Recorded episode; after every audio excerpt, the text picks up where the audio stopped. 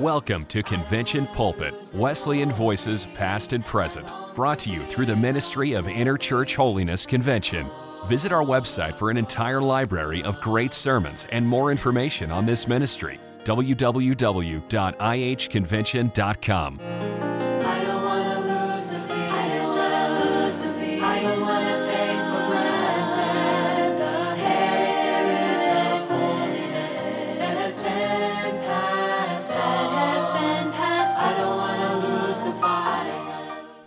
The sermon you're about to hear today was preached way back in 1974 at the annual camp meeting held at God's Bible School and College in Cincinnati, Ohio.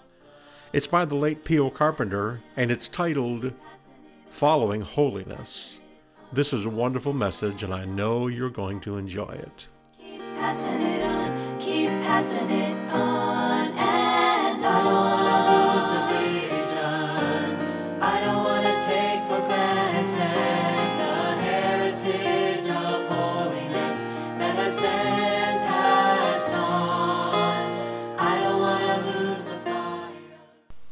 We were together over in the east in the great old Sunbury camp. He saw one over 100,000 people at the mourner's bench. Amen. Thank you, brother. Glad I've got one amen.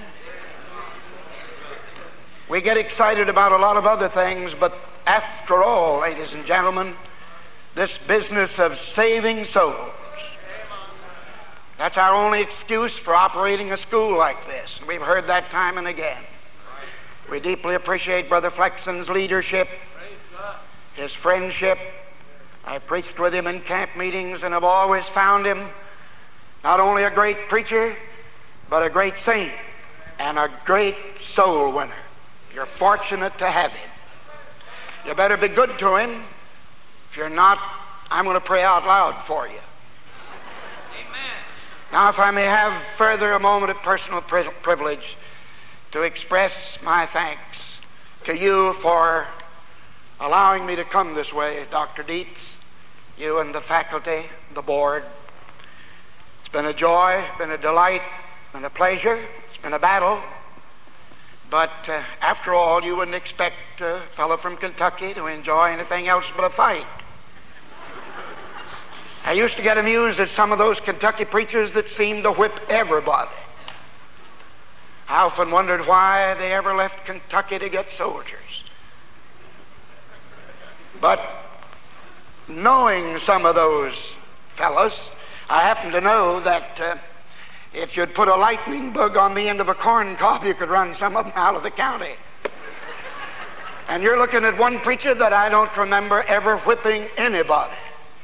Oh, I've tried, but I was a miserable failure. Been a delight to be here in this great battle. Dr. Lawrence Hicks, Dr. Wingrove Taylor, as you know, are men of the cloth, genuine, all wool and a yard wide. God bless them. It's worth every dollar that it takes to operate this camp meeting which I understand about a thousand dollars a day, if not a single person is converted. I knew it was going to get quiet there. You know why I say that?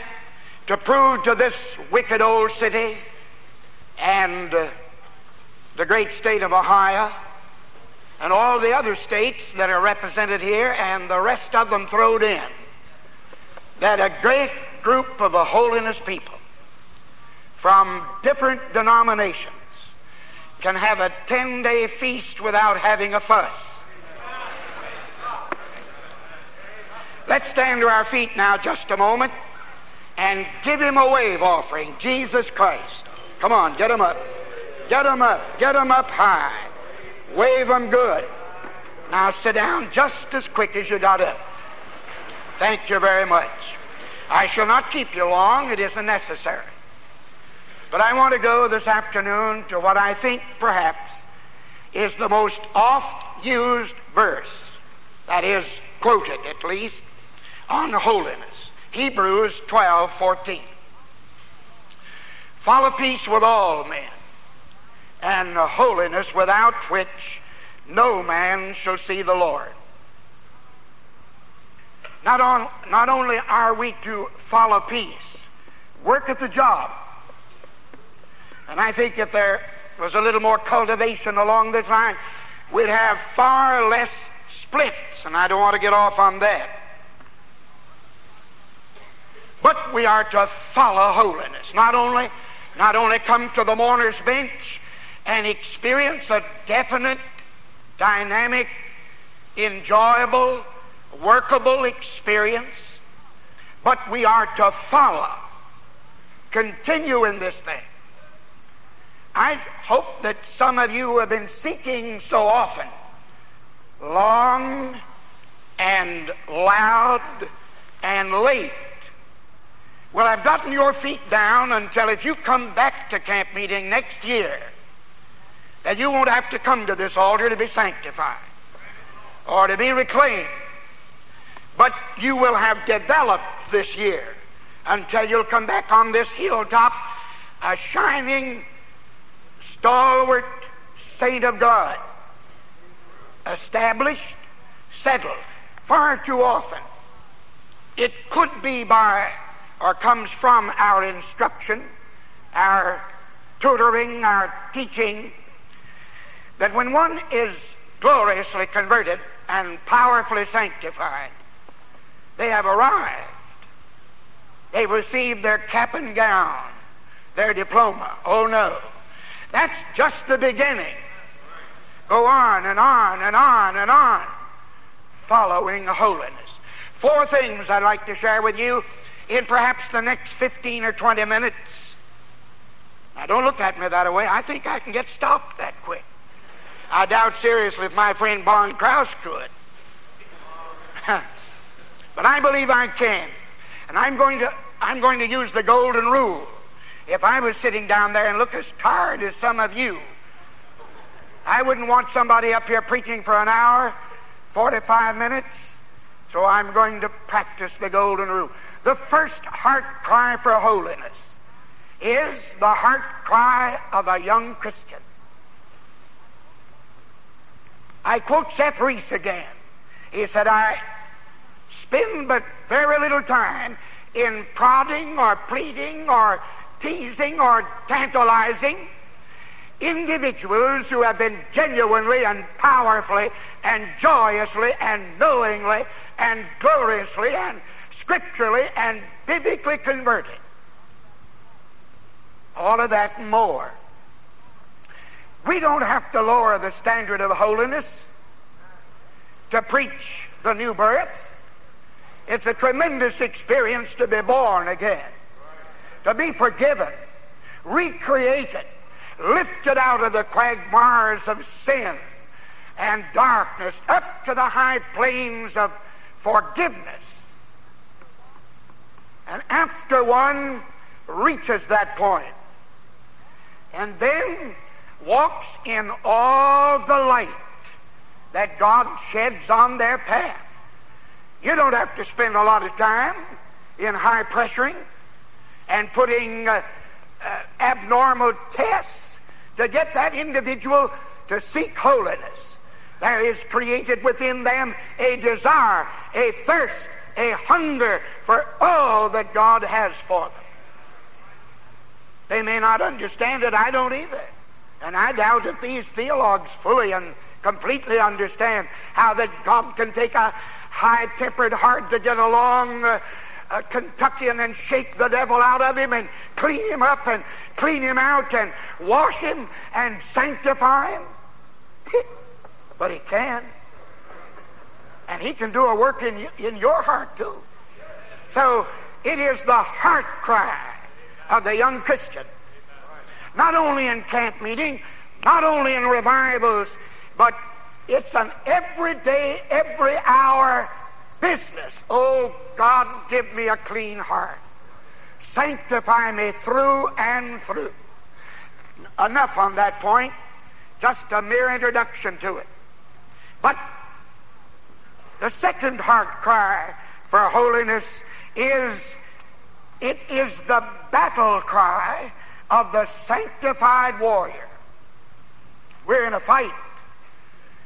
If you get the distorted notion and idea that to be sanctified holy, to be filled with the Holy Ghost, that you're sort of a, a cream puff and uh, don't have any stand upness in you, you're mistaken. For it's been proven over and over that the sanctified warriors, hallelujah, has outlived rotten eggs and tomatoes and long tongues, hot tongues, and cold shoulders and slap salad.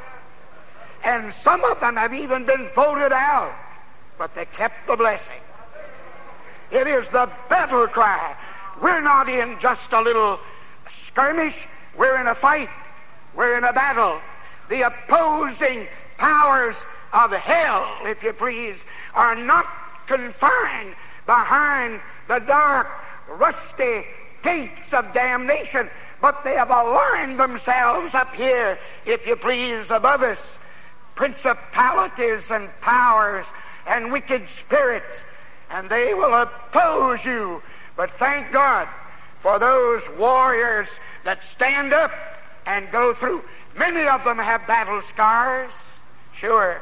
Many of them have heartbreaks.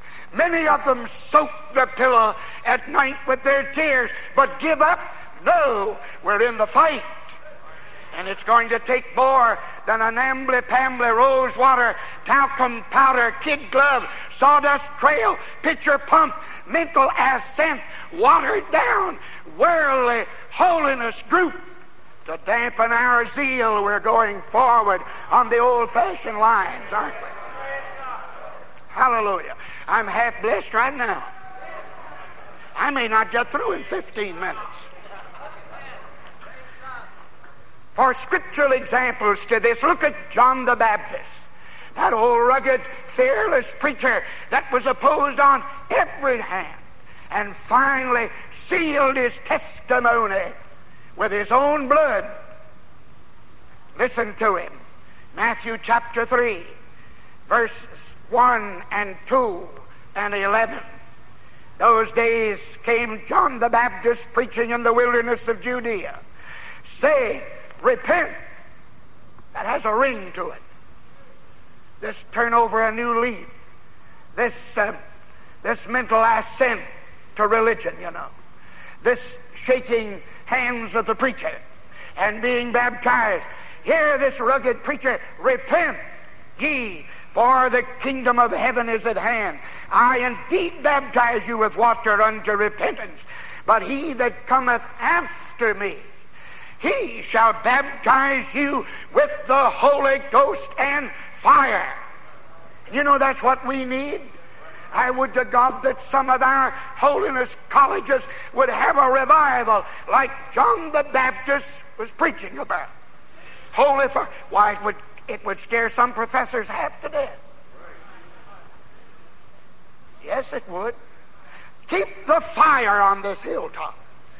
Keep the standard up. The Apostle Peter, that rugged, fearless fisherman, listen to him. Peter, standing up with the eleven, lifted up his voice and said unto them, But this is that which was spoken by the prophet Joel. And it shall come to pass in the last days, saith God, I will pour out my spirit upon all flesh, and your sons and your daughters shall prophesy, and your young men shall see visions, and your old men shall dream dreams. And uh, as far as I know, they were 3,000 converted. I don't know how many was at the altar, but what a meeting. The cringing, cowardly, denying Peter standing up on the street corner of Jerusalem and thundering out, if you please, this is that. And it is still that. I wish you'd have preached that message here. This is that. Maybe I just give you this mic and let you preach it. I see. Look at Paul. Listen to it. Standing there with the shackles, chains about his wrists, the deep scars from beatings on his back, and the ugly scars about his face from the stones.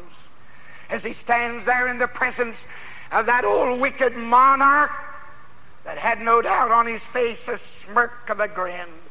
All right, sir, you can speak. And Paul gave three clear, ringing testimonies in the Acts of the Apostles, and I quote from the last one, chapter 26, verses 18 and 9. What is your business, Paul? We've heard of the duties and the responsibilities of one of the holiness uh, movement's great soldiers. Paul, what is your business? What is your business? He said to open their eyes and to turn them from darkness to light and from the power of Satan under God, that they may receive forgiveness of sins. Comma, conjunction and inheritance among them which are sanctified by faith that is in me. Whereupon, O King Agrippa, I was not disobedient unto the heavenly vision. He sounded the battle cry from the peasants' quarters to the palace. Blessed be God. I believe it was Polycarp, was it not, who said, I saw John, the beloved. They had placed him in that vat of oil, spitting and spewing oil and shouting holiness. They tried to boil it out of John, but they couldn't. Then they tried to make an isolationist out of him. You can't isolate a sanctified person. He or she'll come up for air somewhere. They'll start a fire somewhere. Hallelujah. I reminded you the other day, I think some folk, well, I, I, I, just had to come to camp meeting. Our church is so dead and so dry. I just had to come over there and get filled up. Well, I hope you did. And I hope you'll go back there to that stubble field and set it on fire. Amen. Amen. They isolated him or tried to over there, that old cold, dry coral island. But take a look at him. And he said, uh, he got in the spirit on the Lord's day. Some folk can't get out of bed. and the reason of it is they uh, sit up too late to watch the midnight show. Now, you didn't think that was in me. It isn't. It's out. Look. But he picks up his pen and gives us a final word under divine inspiration. Blessed and holy is he that hath part in the first resurrection. On such the second death hath no power, but they shall be priests of God and of Christ, and shall reign with him a thousand years. Isolated, yes, but writing about holiness. It's the battle cry. George Fox preached holiness until he shook, and they called him a Quaker. That's where your folks started from, they tell me. I wish some we could get some Quakers in the Wesleyan church. Amen. Now come on, you Wesleyans, don't dry up on me. John Wesley, Fletcher, Godbey, many others are samples of men who stood up in this great battle for Bible holiness. Seth Rees, preaching in the old Pitman Grove, New Jersey camp meeting, just a while before that great encampment began to die. And you know why it did? They opposed Rees's preaching and told him they didn't want that kind of preaching. And I believe led him from the encampment. But that afternoon, Sunday afternoon, the only time the old warrior saint was ever shouted off his feet, He was preaching, and the blessed Holy Ghost fell in unison on that crowd, and 2,000 people started to the mourner's bench and were slain all over that place. Down here in the old Cane Ridge revival, in the hills of Kentucky, there were different services when the Holy Ghost came in an unusual way, and no one got off of the ground without being slain by the Spirit. We're a little bit tame even here. And some of these folks, you know, that's so hot they can't get along with anybody, have started something of their own, and you're not quite as hot maybe as you think you are. Now you'll have to like me or the devil will get you if you happen to be here. Amen. Oh, I'd like to go on, but my 15 minutes will soon be up. Again, it is the triumphant cry of the dying saint. Hallelujah. You ever watch a saint die? I stood by the side of three saints, watched them go to heaven in 1972. One of them, Brother Slusher, Dr. Hicks, Uncle Charlie, one of the best. I stood and watched that old saint and in that moment, when death actually and really struck, there was the distortion of that precious face.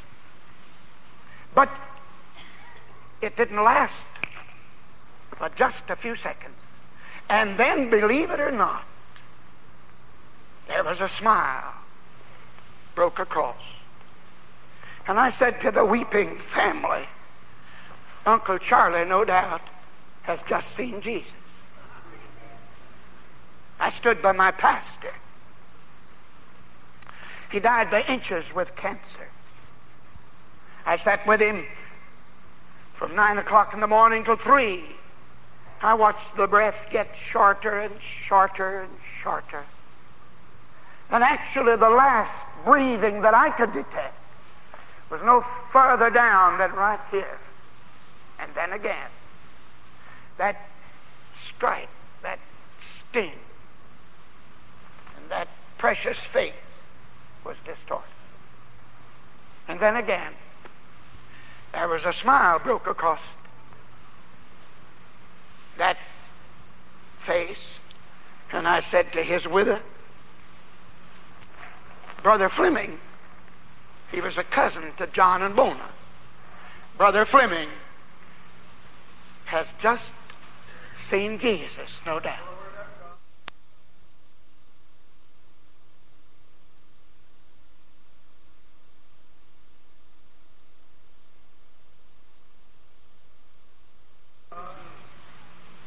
Say, I'm talking to someone here this afternoon that between now and the dedicatorial service of this new building, you perhaps will have seen Jesus. Triumphant cry. Stephen is a good example, but he, being full of the Holy Ghost, looked up steadfastly into heaven and saw the glory of God and Jesus standing on the right hand of God and said, Behold, I see the heavens open and the Son of Man standing on the right hand of God. The triumphant cry of the dying saint. How you getting along, Paul? Oh, I'm writing away. I'm writing that they bring my cloak and I, I want my parchment and I want my books. Demas has run off. He fell in love with the world and he's gone. And I've sent Luke over here, the home missionary meeting, and I'd like for you to bring. And I say, but Paul, now just a minute. Look, right out there is the chopper's block. There's the guillotine. They're going to get your head tomorrow. And I see him as he pulls that stoop out of his shoulder, and brushes a gray lock back, and he said, I am ready for it. I am ready. Blessed be God. I fought a good fight. I finished my course, and I haven't backslid. I've kept the faith. Look, there's laid up for me a crown of righteousness, which the Lord, the righteous judge, shall give me at that day, and not to me only, but all of those who love his appearance. He looked over the top of the chopper's block and a guillotine and saw a crown. And when the battle's over, we'll wear a crown.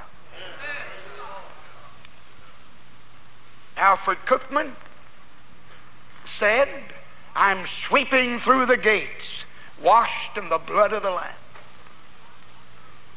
Toplady said, The sky is clear. There is no cloud. Come, Lord Jesus, come quickly.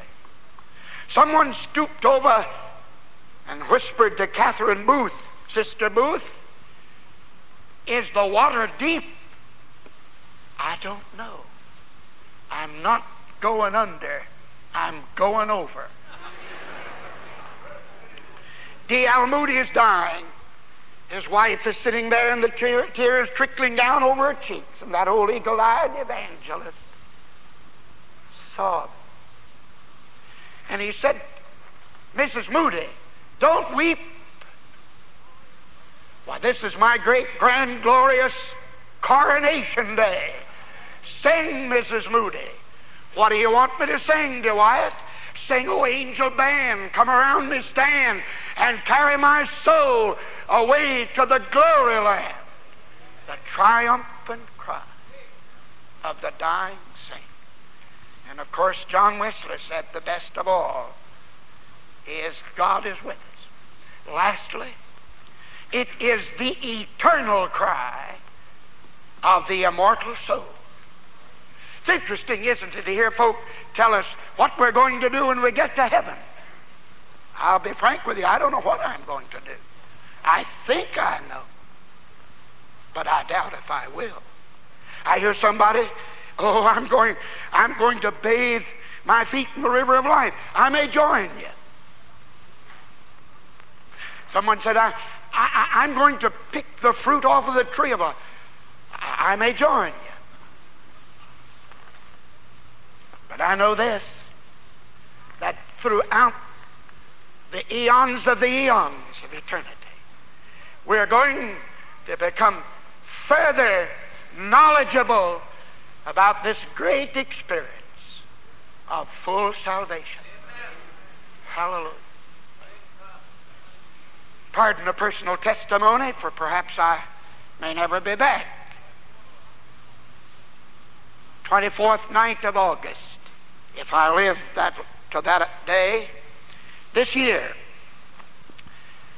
50 years ago, I kneeled at a little old improvised mourner's bench in second-handed straw, bare-legged and barefooted. I didn't know much about praying. I'd been a good boy, but I was glad nobody told me that. Too many people gather around the seeker say, now, honey, you were good. And, and you're like, just tell them they're mean as the devil. Oh, but my little girl isn't. Yes, she is. She's got carnality in there. Now, don't look at me right like that back there.